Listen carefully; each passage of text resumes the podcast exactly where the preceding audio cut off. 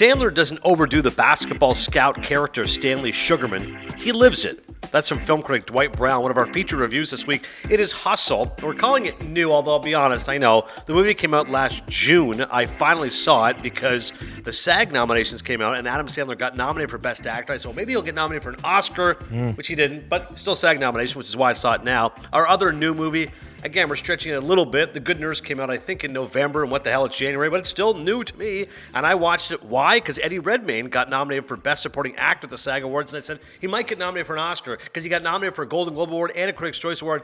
Didn't get nominated for an Oscar. it's all good. I got my SAG Award nominations out of the way, and an old movie which I love called Natural Born Killers. The reason why I did this one was Woody Harrelson is in the film, which is one of the biggest surprises of the Oscar nominations. Triangle of Sadness is up for Best Picture. It's a foreign film with a cast you don't know except for Woody Harrelson. So I said, if I think of Woody Harrelson and my favorite movies of his, I do love Natural Born Killers. But of course, it is Oscars time, which is the main event today Oscar nominations and our reaction to it. Coming up next week, by the way, I just got a screener sent to me for 80 for Brady. So we're watching that movie. Uh, the new Eddie Murphy, Jonah Hill movie, You People, that's on Netflix opening up this Friday.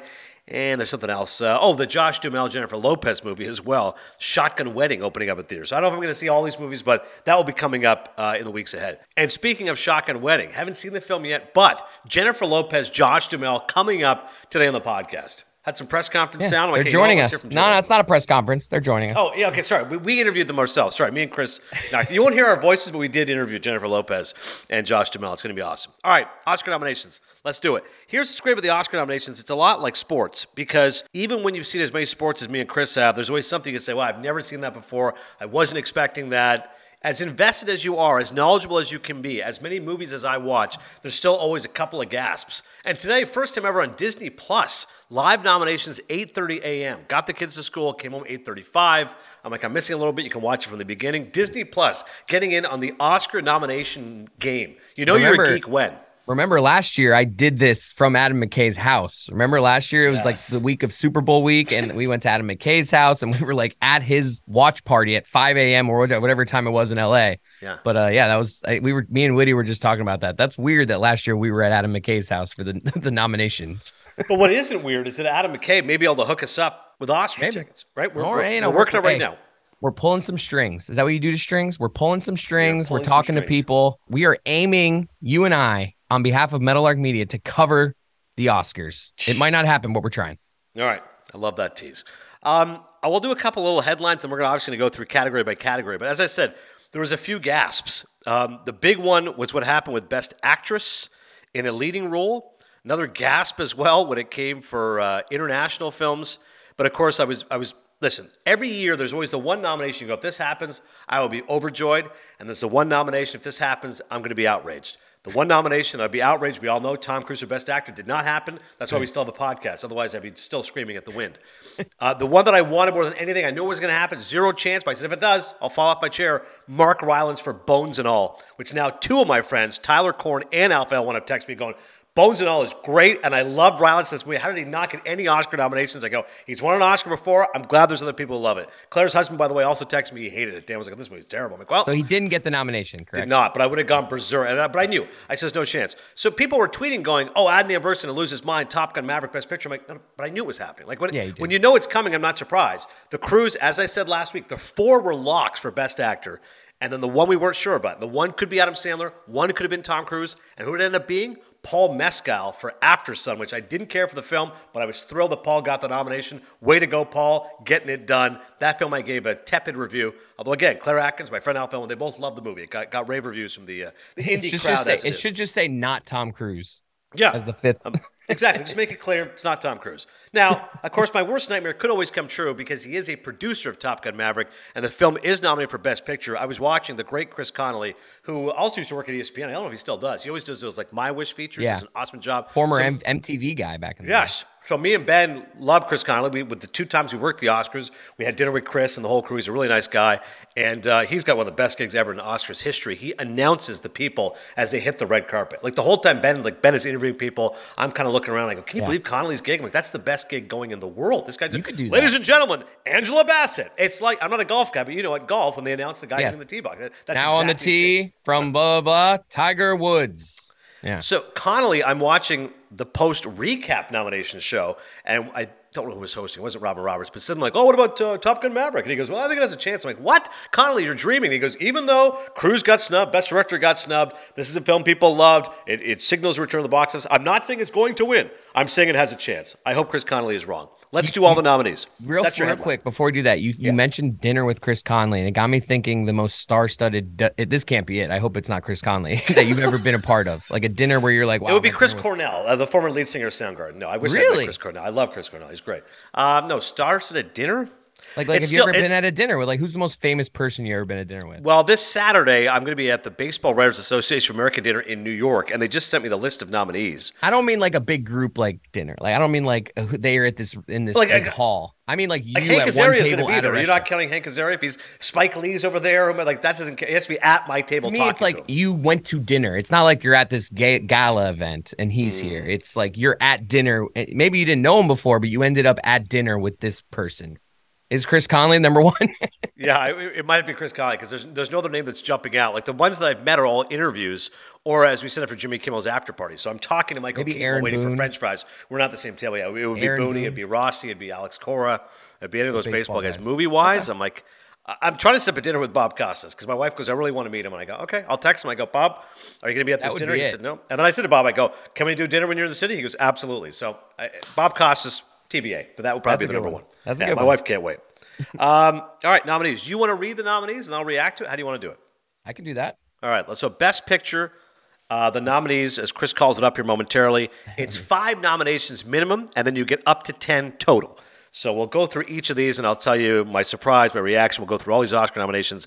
Then, like I said, we'll get to a couple of movies and a little natural born killers talk, plus Josh Duhamel and J-Lo. I think I bought enough time here for Chris. Best picture nominees. Go ahead, Cody. Best Picture nominees: All Quiet on the Western Front, Avatar: The Way of Water, The Banshees of Inisherin, Elvis, Everything Everywhere All at Once, The Fabelmans, Tar, Top Gun Maverick, Triangle of Sadness, and Women Talking. So they have a minimum of five. You can go up to 10. They took all 10. All Quiet on the Western Front, big showing for Netflix and for a German film. Again, another foreign film gets nominated for Best Picture. That's big. Avatar, unsurprising. Banshees of Inisherin, my Best Picture of the Year. Elvis, thrilled to see it. I was my number five movie of the year. Everything Everywhere All at Once, The Juggernaut. 11 nominations. It's the favorite right now. The Fabelmans originally was the front runner, but I feel like Spielberg's lost a little bit of juice. We'll get to more on him in a second. Tar, which this is huge. I was in Montreal this weekend uh, for my buddy Sonny's bachelor party. It was great. Got to see all my old friends. And when I'm flipping the channels, more Montreal stories perhaps to come.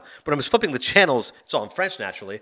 One thing I found in English was like today, this weekend, like Jane Pauley. And I see my buddy Ben Mankiewicz, the great Ben Mankiewicz, who is the host of TCM Turner Classic Movies, has an interview with Harrison Ford. It's also also the only thing in English. So, anyways, I watched the interview. I'm not a huge Harrison Ford guy, but it's a good interview. Ben's like as good as it gets. So I text Mank after. I was like, "Hey man, I'm in Montreal. Saw the Harrison Ford interview. Awesome job." He's like, "Yeah." He goes, "He's um."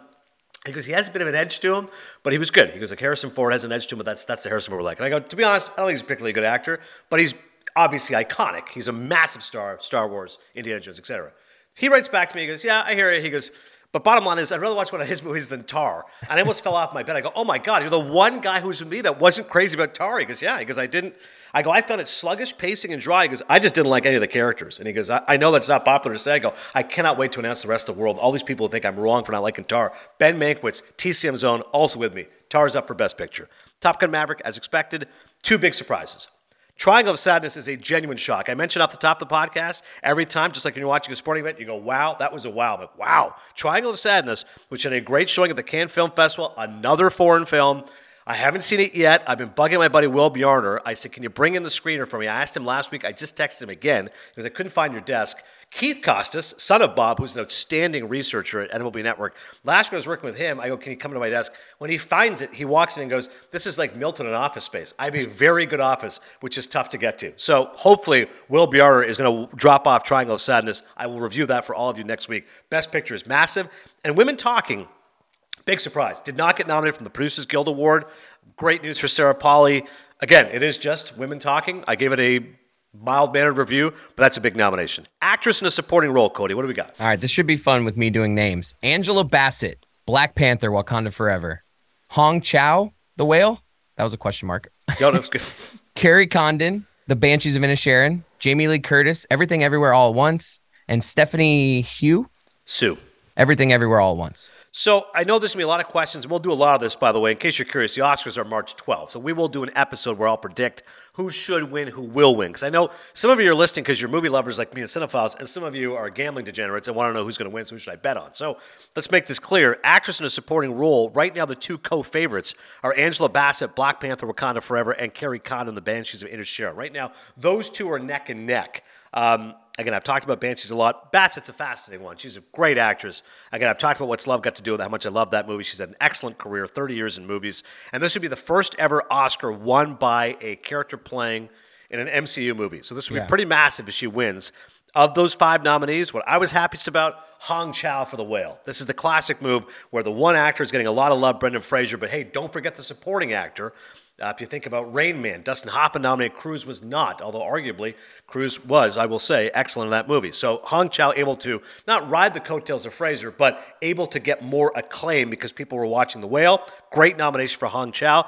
I said I think it's Bassett Condon, but don't forget, Jamie Lee Curtis is a really well liked actress, been 30 years. This is pretty big for her. I mean, we're going back to trading places. So for her to get a nomination, I think is something. And Stephanie Hsu, great Asian actress. She's excellent. Everything, everywhere, all at once. Actor in a supporting role. When you have two people nominated from the same movie, though, th- that's tough to win. That I feel like. Sometimes hurts it. You're right. Sometimes cancels out. You go back to Bugsy, which I love. Two guys I would have loved to have seen win Harvey Keitel and Ben Kingsley. Cancel each other out. Neither guy won. We're gonna have to have some of these categories be a little tighter, or else it's gonna be a seven-hour episode. Actor in a supporting role: Brendan Gleeson, The Banshees of Inisherin, Brian Tyree Henry, Causeway, Judd Hirsch, The Fabelmans, Barry Keegan. Barry Keoghan, but close.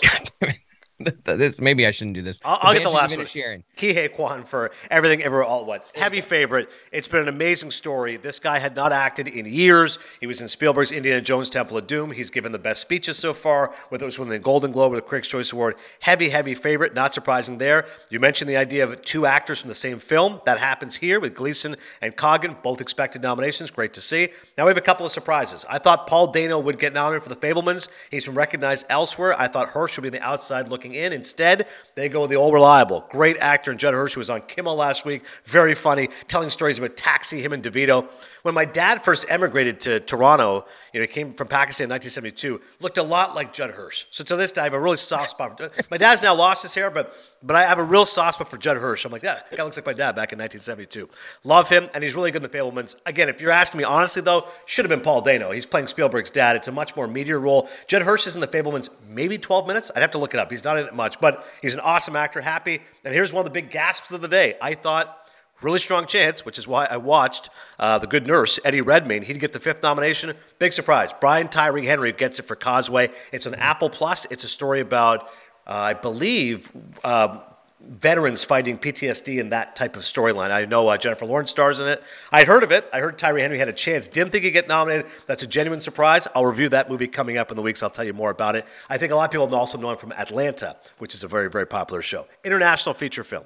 All Quiet on the Western Front, Germany. Argentina, 1985 from Argentina. Close from Belgium. EO from Poland. The Quiet Girl from Ireland. Not boasting, but how many guys you know who say, "Oh, I've already seen four of the nominees for Yeah. international feature film." The one missing is The Quiet Girl from Ireland, which gets me to my biggest gripe with this year's Academy Awards.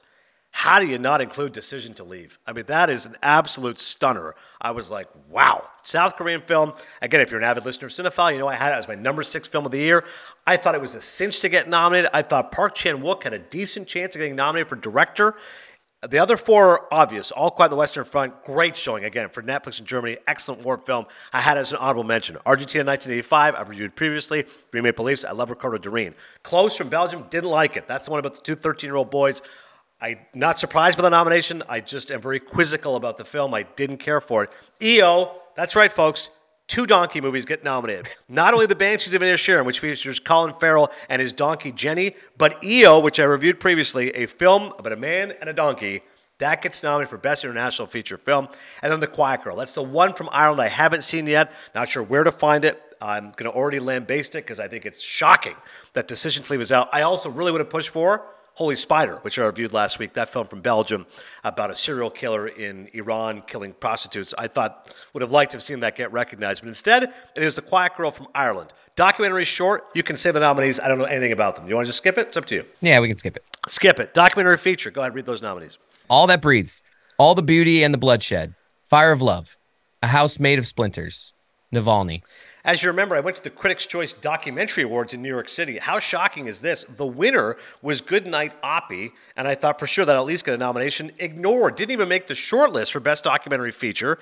All the Beauty and the Bloodshed has come on strong. That movie wasn't nominated at the Critics' Choice Awards, but I, have heard a lot of great things about it. That may actually be the favorite. The two that I saw and loved Fire of Love, which was my number eight film of the year. Cody also saw it, uh, a film about two volcanologists. I thought it was mm-hmm. excellent. I'm so happy it got nominated. And Navalny, which I remember Cody being particularly enjoyed as I gave that review. A Russian man going against yeah. Putin. Putin's biggest enemy gets nominated for Best Documentary Feature. Thrilled to see Well, that's one of my happiest moments of the day. I was thrilled that Navalny made the cut. Don't know anything about a house made of splinters. I'll look up those other docs. Original song.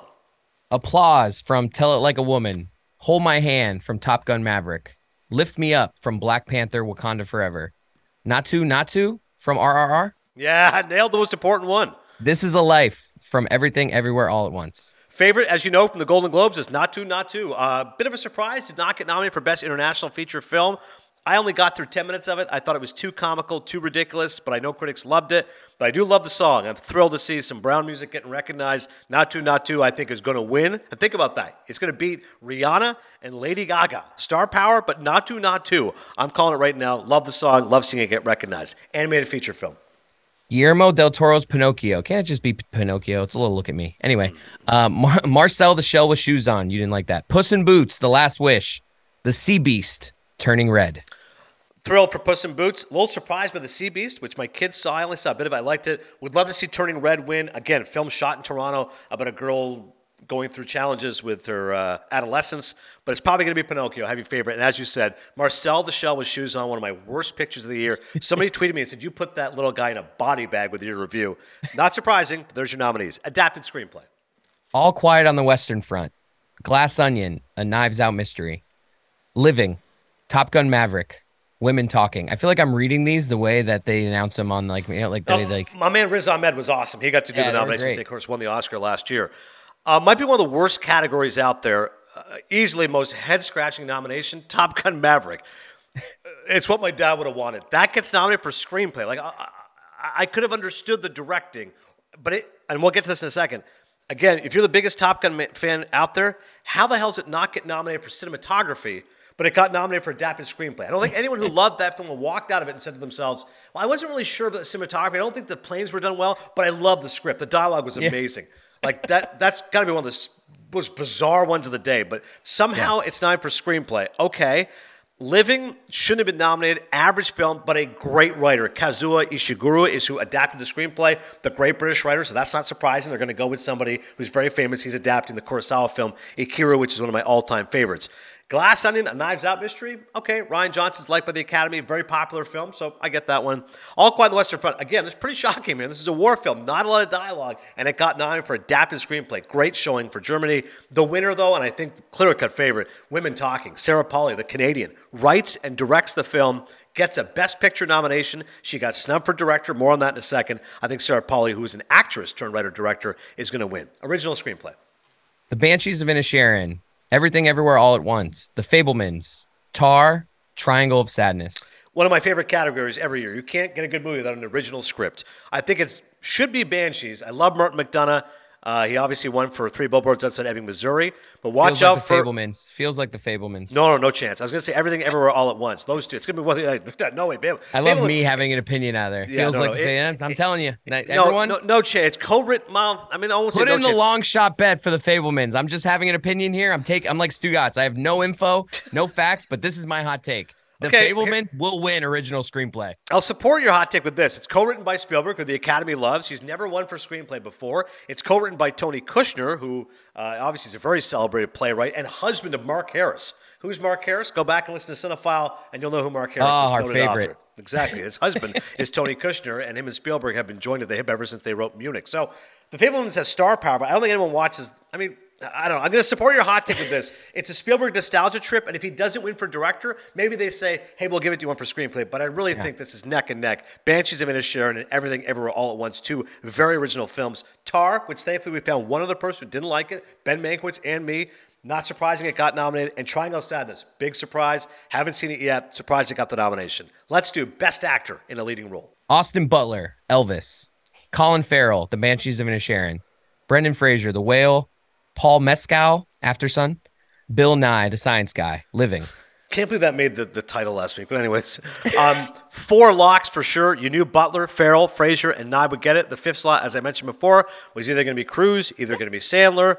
Uh, I thought Jeremy Pope had a good chance for The Inspection, which is a film I really liked about a young black gay man in boot camp. Uh, Pope's on Broadway right now, so I thought he might have a chance. Instead, it's Paul Mescal, a film that was really loved on the independent film circuit. It's about a father and a daughter. I didn't care for it, but I'm thrilled for Paul Mescal because he gets in it's a tough race to call right now. It's not going to be Nye, and I don't think it's Butler, even though he won the Golden Globe. Colin Farrell is a well-respected, well-liked actor, and the Banshees of Inisherin had a really strong showing, so I think he's probably the slight favorite. But don't discount Brendan Fraser. It's an incredible comeback story. It's one of the nominations I was happiest to see.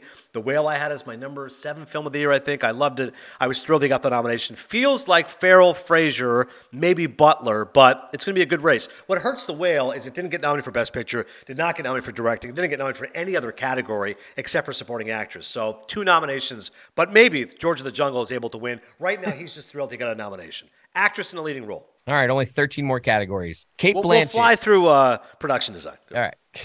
Cate Blanchett, Tar. Ana de Armas, Blonde. Andrea Riseborough. Andrea, but go ahead. Andrea Riseborough. To Leslie. Michelle Williams, The Fabelmans. Michelle Yeoh, Everything Everywhere All at Once. Probably the most compelling race. It's a two horse race, forgive the expression, Cate Blanchett and Michelle Yeoh. Blanchett, if she wins, would be her third Academy Award. She won because Scorsese guided her towards a Katharine Hepburn impression in The Aviator. Woody Allen directed her in Blue Jasmine. She won Best Actress there. This could be her third. Again, the critics have loved this film. It's on a ton of people's top 10 list. She's a well regarded, well respected actress.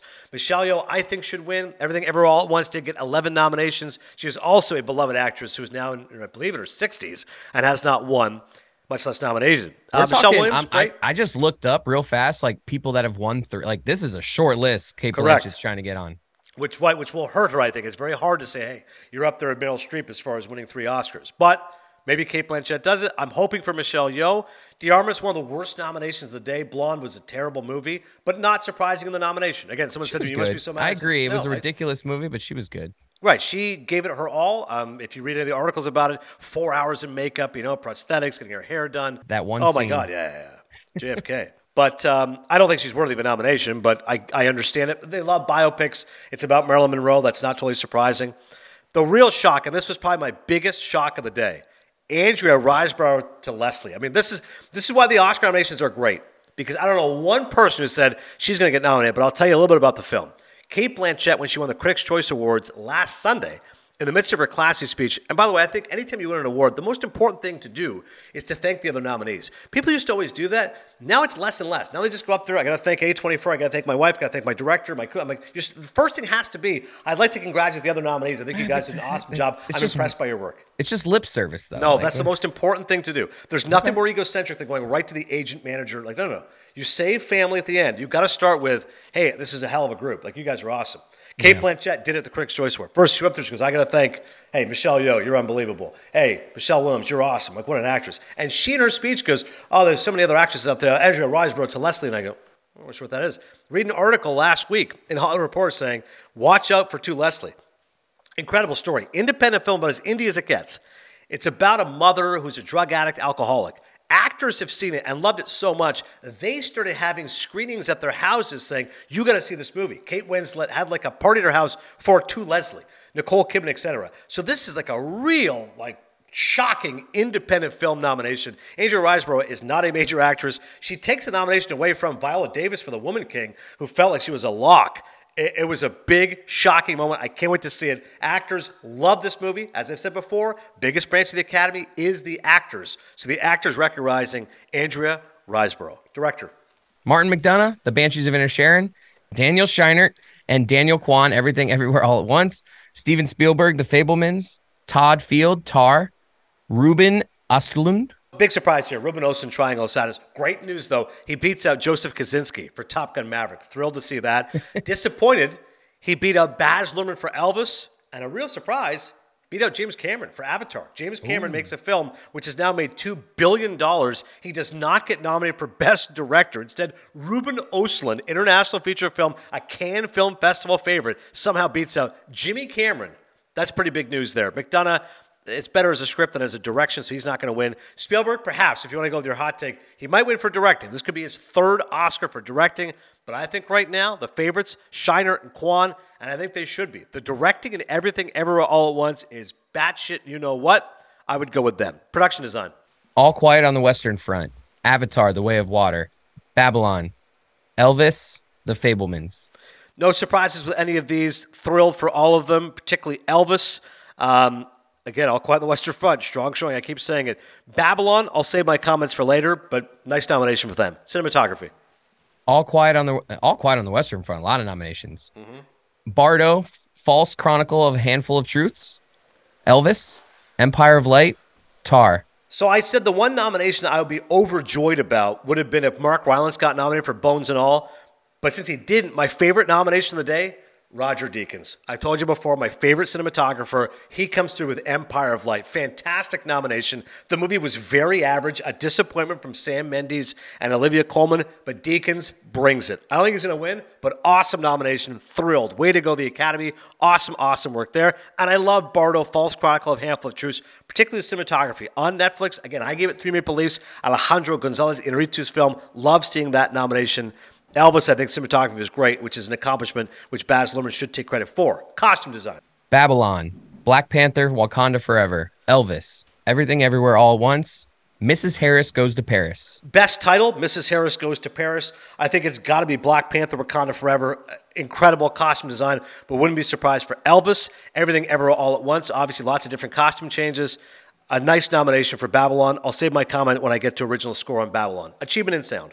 All Quiet on the Western Front, Avatar: The Way of Water, The Batman, Elvis, and Adnan's favorite, Top Gun Maverick. Uh, as always, the sound used to be two categories, right? Now it's one category. These are always going to be your blockbuster films, more populist movies. These are all massive. But look at what the box office was for these movies Top Gun, Elvis, The Batman, Avatar. Big, loud, noisy movies. And great to see All Quiet on the Western Front recognized as well. Animated short. I just want to hear you say the nominees. I have no comments on them, but go ahead. the Boy, the Mole, the Fox, and the Horse, The Flying Sailor, Ice Merchants, My Year of Dicks. There it is. yeah, my engineer over here, Bob, that got a reaction at him as well.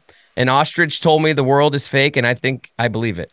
Like the two best titles went back to back. Riz Ahmed announced it. My year of dicks. My that year got of a dicks. good laugh. What is that? And I'm like, how can you beat that? I'm like, you did it with the ostrich. It was amazing. An ostrich told me that. the world is fake, and I think I believe it. I'm cheering for the ostrich. Can't wait to see it. Uh, we can skip live action short film unless you want to just try to fight through some of these. Nah, let's, let's let's move on. Original score. All Quiet on the Western Front, Babylon, The Banshees of Inisherin, Everything Everywhere All at Once, The Fabelmans.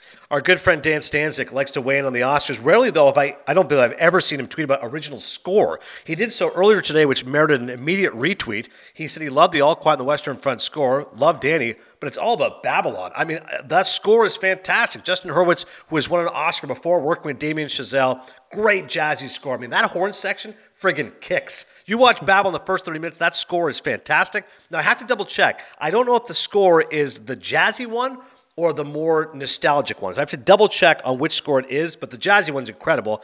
Although I'm with Dan, I'm glad All Quiet on the Western Front did get recognized. Banshees, if you love your Irish music, everything ever all at once good. And of course, the most unsurprising nomination, and perhaps one might say most uninspired, Spielberg's longtime friend and composer since going back to Jaws.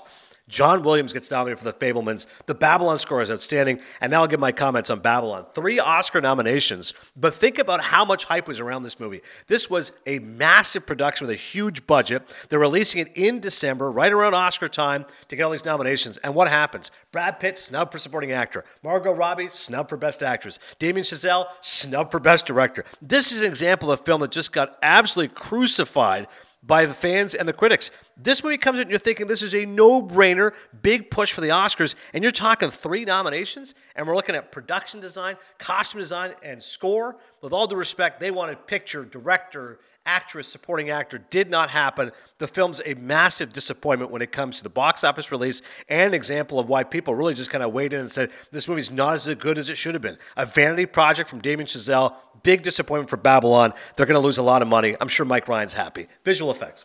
All Quiet on the Western Front, Avatar, The Way of Water, The Batman, Black Panther, Wakanda Forever, Top Gun Maverick. No surprise. Again, all big blockbuster type movies Top Gun, Black Panther, B- Batman, Avatar. Again, the surprise here is All Quiet on the Western Front, the little movie that could from Germany.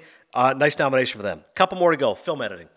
The Banshees of Inisherin, Elvis, Everything Everywhere All at Once, Tar, Top Gun Maverick. Great editing in that film. for years, editing was a real indicator of what would win Best Picture. If you looked at the nominees Uh-oh. and what won for editing, pictures. So what does that mean? Uh oh, that's a concern for the Fabelmans because they are not nominated for Oh, I thought you meant uh oh, because Top Gun is.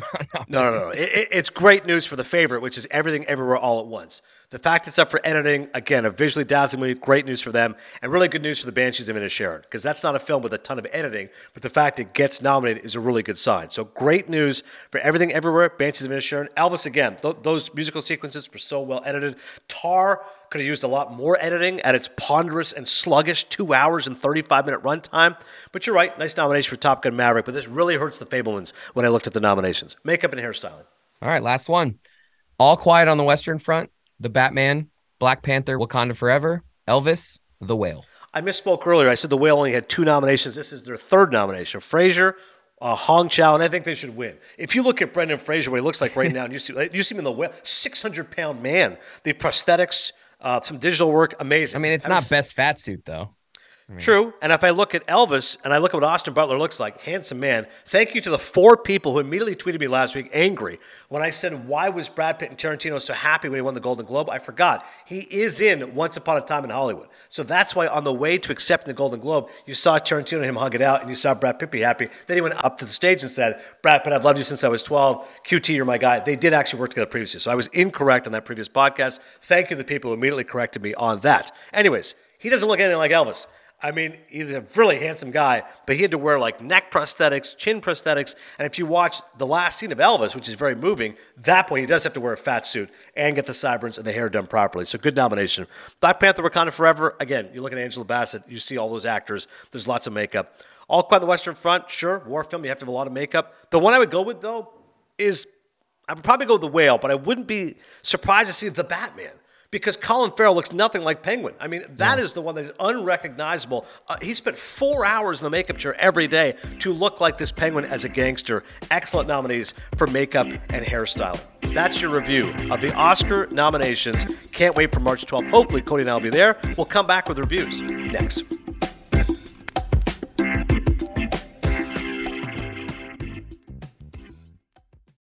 Sick of being upsold at gyms? My guy, you're currently a base member. For $90 more, I can upgrade you to our Shred membership. For 130 more, you'll be a Swole member. And for just $300 more, you'll reach Sweat Platinum. At Planet Fitness, you'll get energy without the upsell. Never pushy, always free fitness training and equipment for every workout. It's fitness that fits your budget.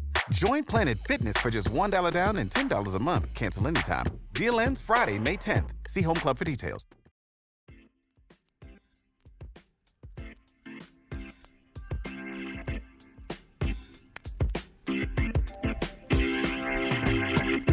All right, I really thought Cody would watch this movie. Sometimes I look at the movies and I go, all right, well, my guy will definitely see this. It's a basketball movie and it stars Adam Sandler. Does it make it any better that last night it was on my Netflix screen? I went to go put my daughter to bed and I fell asleep in her bed. So like it was I had the intentions of coming down after putting her to bed, Yeah. watching the movie, but I didn't come downstairs till like 12:30 a.m. Because it's a father-daughter story, I'm willing to accept it as a pass.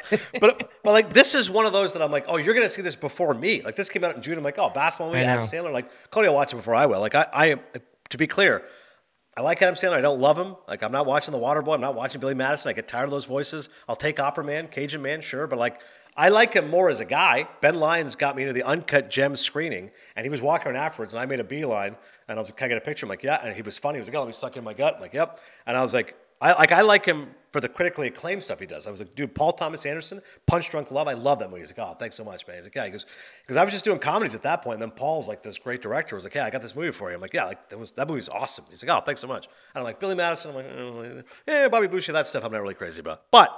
I watched it because he got a SAG nomination, Screen Actors Guild nomination. And Was it warranted? Say it, Adnan. Yes or no? Was the SAG nomination warranted? No, and after seeing the movie, I was like really surprised he got the SAG nomination, and then I wasn't surprised today when he didn't get the Oscar nomination. I'm like, no, I, again, I wasn't crazy about Aftersun, but I can take Paul Mescal over over Adam Sandler as much as I like him as a dude. A basketball scout discovers a phenomenal street ball player while in Spain and sees the prospect as his opportunity to get back into the NBA what I like about it is it's a passion project. He, like you and me, is a huge sports fan. He's a huge basketball guy. So he's like, he probably told these writers, Taylor Materne and Will Fetters, or he told his manager and producer, I want to make a basketball movie. Go find me a script with basketball in it. Because it's, it's a, a role tailor made for him. He himself is a basketball junkie. He plays a guy who played basketball in college, had an accident, curtailed what would have been a promising NBA career. He plays Stanley Sugarman, one of these scouts you've seen before, you know, long hours, eats bad food. And, and one of the great things about the movie is the verisimilitude. They do a phenomenal job of that because they got so many people connected with the NBA in the movie. One of the first ones is Kenny Smith, the Jet, playing Leon. And he's not playing Kenny Smith, he's playing Leon, who is this super agent. I'm like, all right. Uh, there's many of them. One of whom is Fran Fraschilla, who, again, the stories about him drafting an international player. Nobody can think of international players better than Fran Fraschilla. I texted Fran. Yeah, I texted Fran last week. I go, this is unbelievable. I, go, I can't believe you're in. I just saw it, by the way, seven months late. Sorry. You're amazing. And he goes, honestly, Ab and I are already talking about the sequel. I go, amazing. Fran Fran Fraschilla is getting it done. You like that name?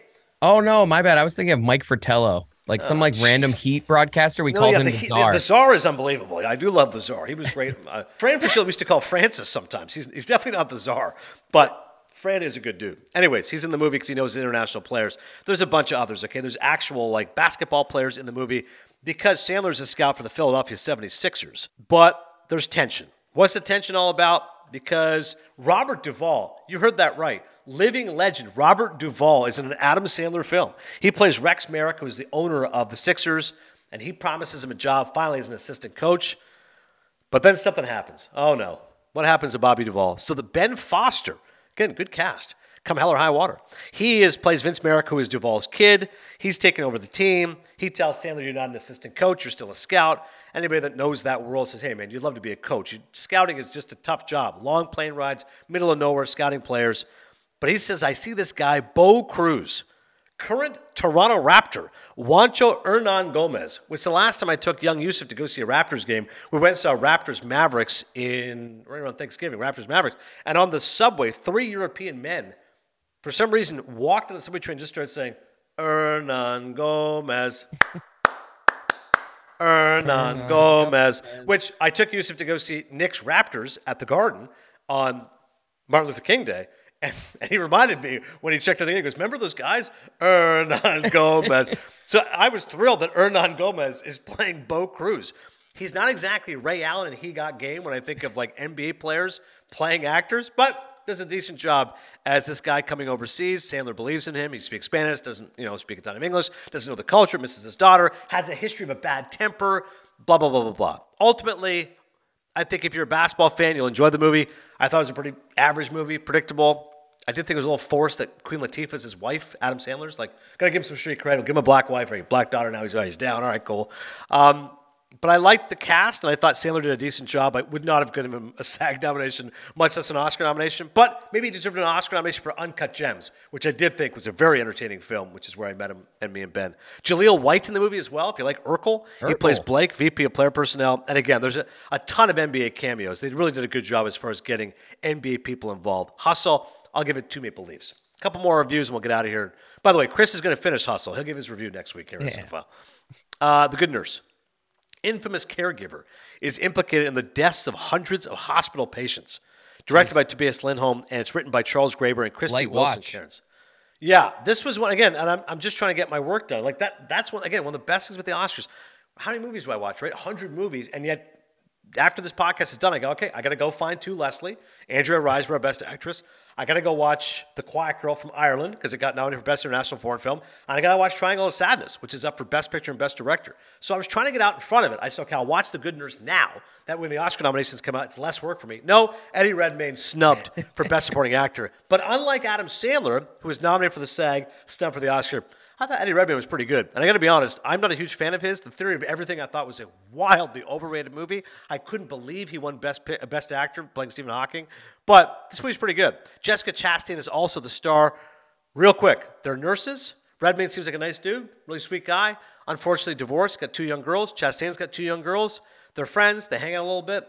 It feels like it's platonic. Maybe he's into her a little bit, but it's fine. But then at the, at the nursing home, she's got some health issues of her own. He's very kind to her, supporting. And then all of a sudden, they start having some deaths. I'm like, oh God. And you get a couple of people investing in the two cops, one of whom, former guest on Cinephile, former NFL cornerback, Nnamdi Asomugha.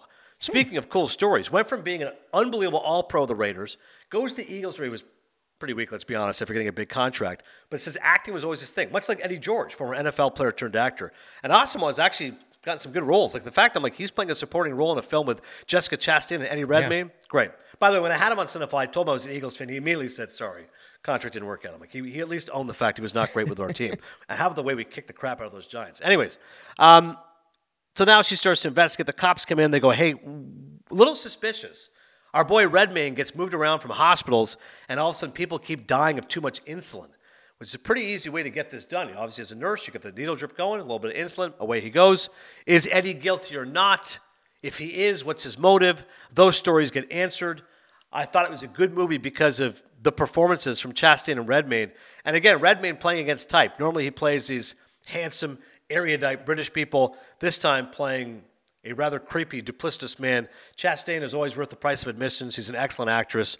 Thought the story went the direction I thought it would, but I did like the moments, and because of the cast, I will recommend the film. Two and a Half Maple Leafs. It's currently on Netflix. And one more quick for you Natural Born Killers. If it's not one of the best movies of the 90s, it's definitely one of the most notorious films of the 90s. I'm mentioning it because of Woody Harrelson, who is now in a Best Picture nominee, Triangle of Sadness. This film, two victims of traumatized childhoods become lovers and psychopathic serial murderers, irresponsibly glorified by the mass media. It's directed by Oliver Stone, and I think it's one of his best films. It's certainly one of his most brazen and audacious and risk taking. Quentin Tarantino wrote the story. To this day, hates the movie. If you ask him about it, it's in his book. I remember that I just read. He's like, I hate what Oliver Stone did to my movie. He, I think, if you, I've never read his version, but I can only imagine his version would be much more focused on the satiric nature of the script and focusing on the mass media being culpable. Because Natural Born Killers, I feel like in Tarantino's hands, would be more fun and definitely more funny. Natural Born Killers is not those things. It's a much more serious film. It's intense. It's definitely got some ludicrous moments, and it has inspired casting. Woody Harrelson is known as the bartender from Cheers, and Oliver Stone goes, "No, no I'm going to cast you playing a serial killer." Because of the stuff that I know about you and your dad, if you know Woody Harrelson's backstory, you can look up about his father being in prison, etc. So Woody gives a really critically acclaimed performance in a very gutsy role. Mickey Knox, and equally brilliant is Juliette Lewis. This was her moment back in the 90s. Oscar nominated for working with Scorsese in Cape Fear. Famous scene of her sucking De Niro's thumb. Three years later, she's Woody Harrelson in a big splashy movie. More from the cast? About Tom Sizemore? So good in Heat, playing the psychotic detective Jack Scagnetti. Rodney Dangerfield, again against type, a comedian playing Mallory's abusive father. And one of the more shocking scenes in the movie, he starts joking about abusing her, and because he's known as a great sitcom star, they have a laugh track there. It's just bizarre, but it works within the film. Pruitt Taylor Vince, Robert Downey Jr., hilarious playing Wayne Gale, ambulance chasing Australian journalist, and also really funny Tommy Lee Jones playing the prison warden, who's got that bizarre look about his face. Again, if you're looking for a film just for its direction, its chutzpah style, Oliver Stone really takes a lot of chances with this movie, which is why I appreciated it. He also at times really messes with the film stock. He shifts a lot from color to black and white. He goes grainy in certain sequences. I like the way that he uses the audio. If an actor is talking, he doesn't always see their lips moving. It may be audio of what they think or what they just said. He'll go to like creepy freeze frames. I mean, just, I think if you're a cinema lover and you appreciate just visual style, even if you don't care for the story of Natural Born Killers, I think it's a really visually entertaining movie and certainly a brave one. And uh, great soundtrack as well. L7, Shit List. Great song from the 90s as well. And does Quentin Tarantino have a lot of just writing credits? Not a ton. True Romance as well, which I think he was okay with. I don't think I don't believe he was very critical of Tony Scott's direction. Whenever I've heard him speak about it, he's like, "Yeah, the Christopher Walken uh, scene is very, very famous in Dennis Hopper." But Yeah. those were early scripts that he wrote before he could get you know notice as a director. He had written those scripts. So Reservoir Dogs, he obviously wrote and directed, put him on the map. But Natural Born Killers got sold. True Romance got sold. Those were his two as writers prior to him becoming a director. But uh, he doesn't like it. I think it's a hell of a movie. I think it's a great film. Oliver Stone definitely way back when at his best. All right, that's Cinephile. Thanks so much for checking us out. You can tweet me CinephilePod, Adnan Esfirk. Let me know your thoughts on the Oscar nominations, what you liked, what you loathed, what you loved. Coming up next week, we've got lots more on the pod. As I mentioned, some more new movies coming out. No longer films from last year being finished off. It's more like films that are, you know, new releases. So, 80 for Brady. We'll review that film starring a pretty much a Golden Girls type cast. Sally Field, Lily Tomlin, and others. Potentially Bob Balaban from the film is going to be joining us. And also, in addition to that, we've got the new film starring Eddie Murphy and Jonah Hill called You People. I want to watch And, that. uh, I'm gonna watch it. Okay, I'm- You People, because if I don't watch it, because I told you right now, 27% Rotten Tomatoes. It's supposed to be pretty bad. So I don't have to suffer. Maybe you can take that bullet for both of right. us. And if it's great, you're like, hey, you know what, Ferg? These critics are wrong. It's awesome. So let's Yeah. go Eddie Murphy. Before we get out of here, though, as promised, the stars of Shotgun Wedding, Josh Duhamel and Jennifer Lopez. Hello, everybody, and welcome to the global press event for Shotgun Wedding. I am your moderator, Justin Sylvester, and today I will be joined by the stars of one of the biggest action films you will see this year. Actually, action, rom com, adventure, it's a little bit of everything. Coming in first, Jennifer Lopez and Josh Duhamel. How are you guys? Hi. Can you see Please- us? I can hear you. I can see you. You look oh, great. gorgeous. the background's Oh, thank you. popping. All right. Yeah, it's like we're on a beach, right? Yes. well, the first question tonight, we have to know because we haven't seen a movie like this, this cat and mouse adventure since Indiana Jones hit the airwaves.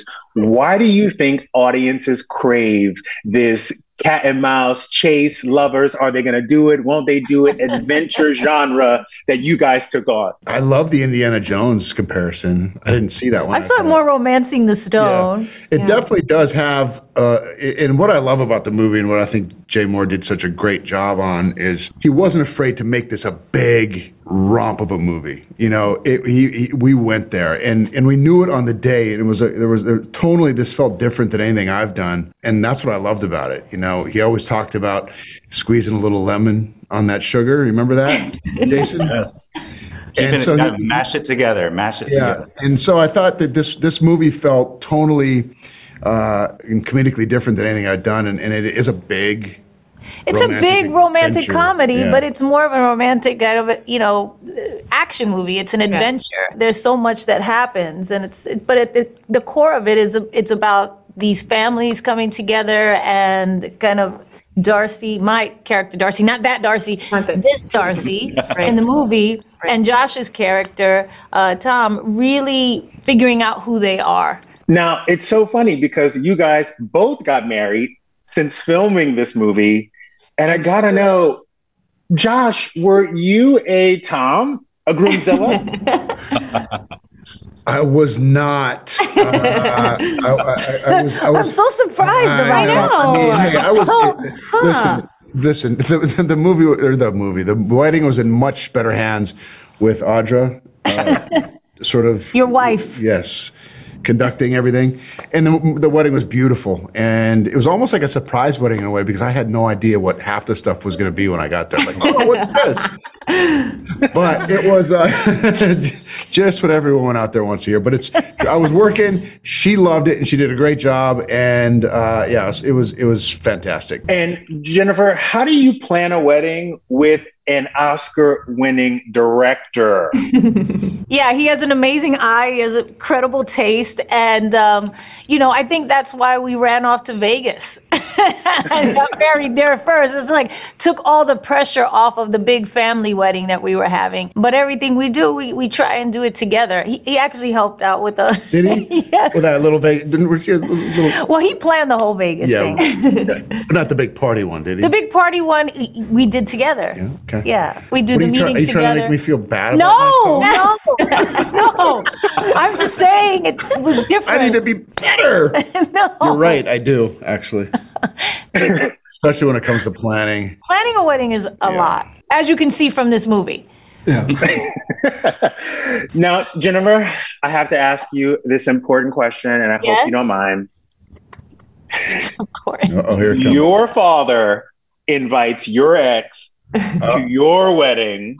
Are we calling the FBI first? Are we getting American Express there to get that man out? Like, how are we handling this in real life? My dad, would, I would like to think, wouldn't do that.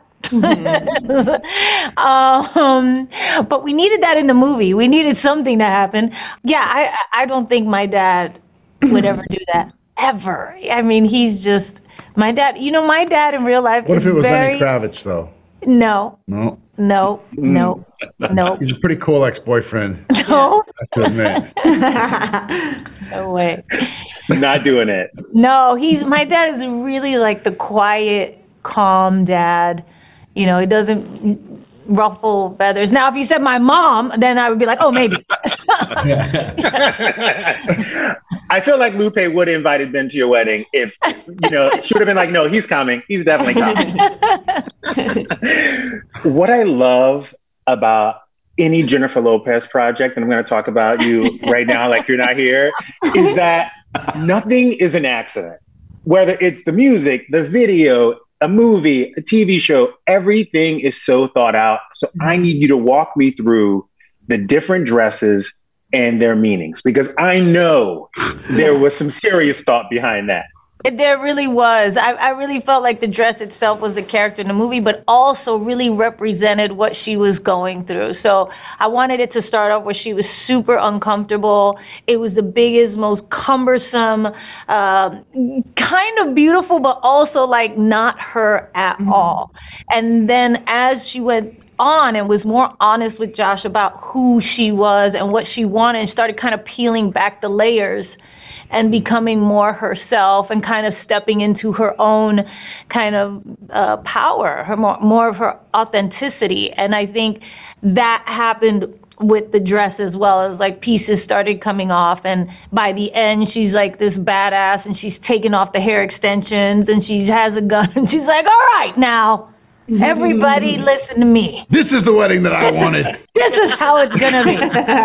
From now on, everybody's gonna behave themselves. Enough of this." And I think the dress was yes, you're right. We had it basically in stages throughout the whole entire thing. It will look like this, then this part piece will come off, then this one, and then when she does this, when I say this, this will happen, and it was it was very kind of calculated for sure. So you're telling me by the time you get to booty in the rundown in your mm-hmm. in your set, this is who you truly are.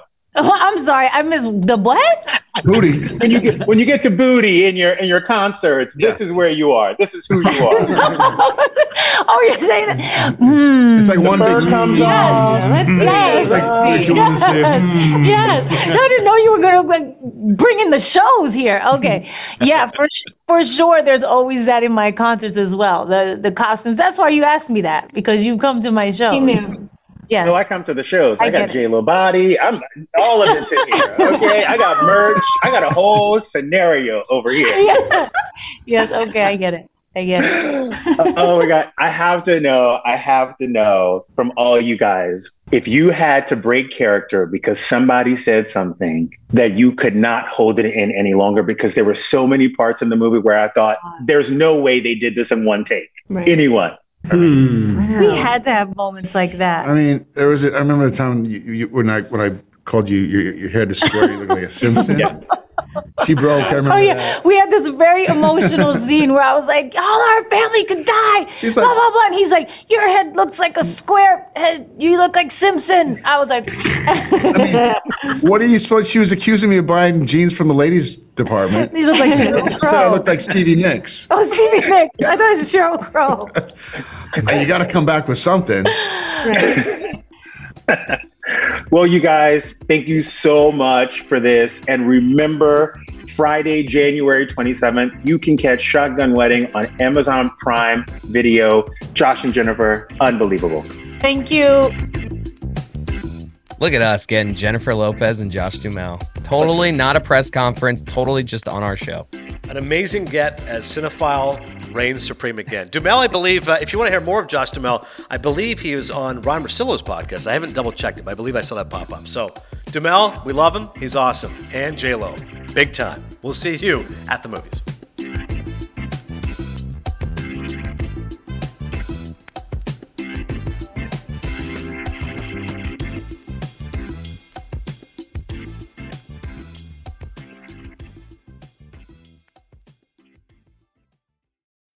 When you need mealtime inspiration, it's worth shopping Kroger, where you'll find over 30,000 mouthwatering choices that excite your inner foodie. And no matter what tasty choice you make, you'll enjoy our everyday low prices, plus extra ways to save, like digital coupons worth over $600 each week. You can also save up to $1 off per gallon at the pump with fuel points. More savings and more inspiring flavors make shopping Kroger worth it every time. Kroger, fresh for everyone. Fuel restrictions apply.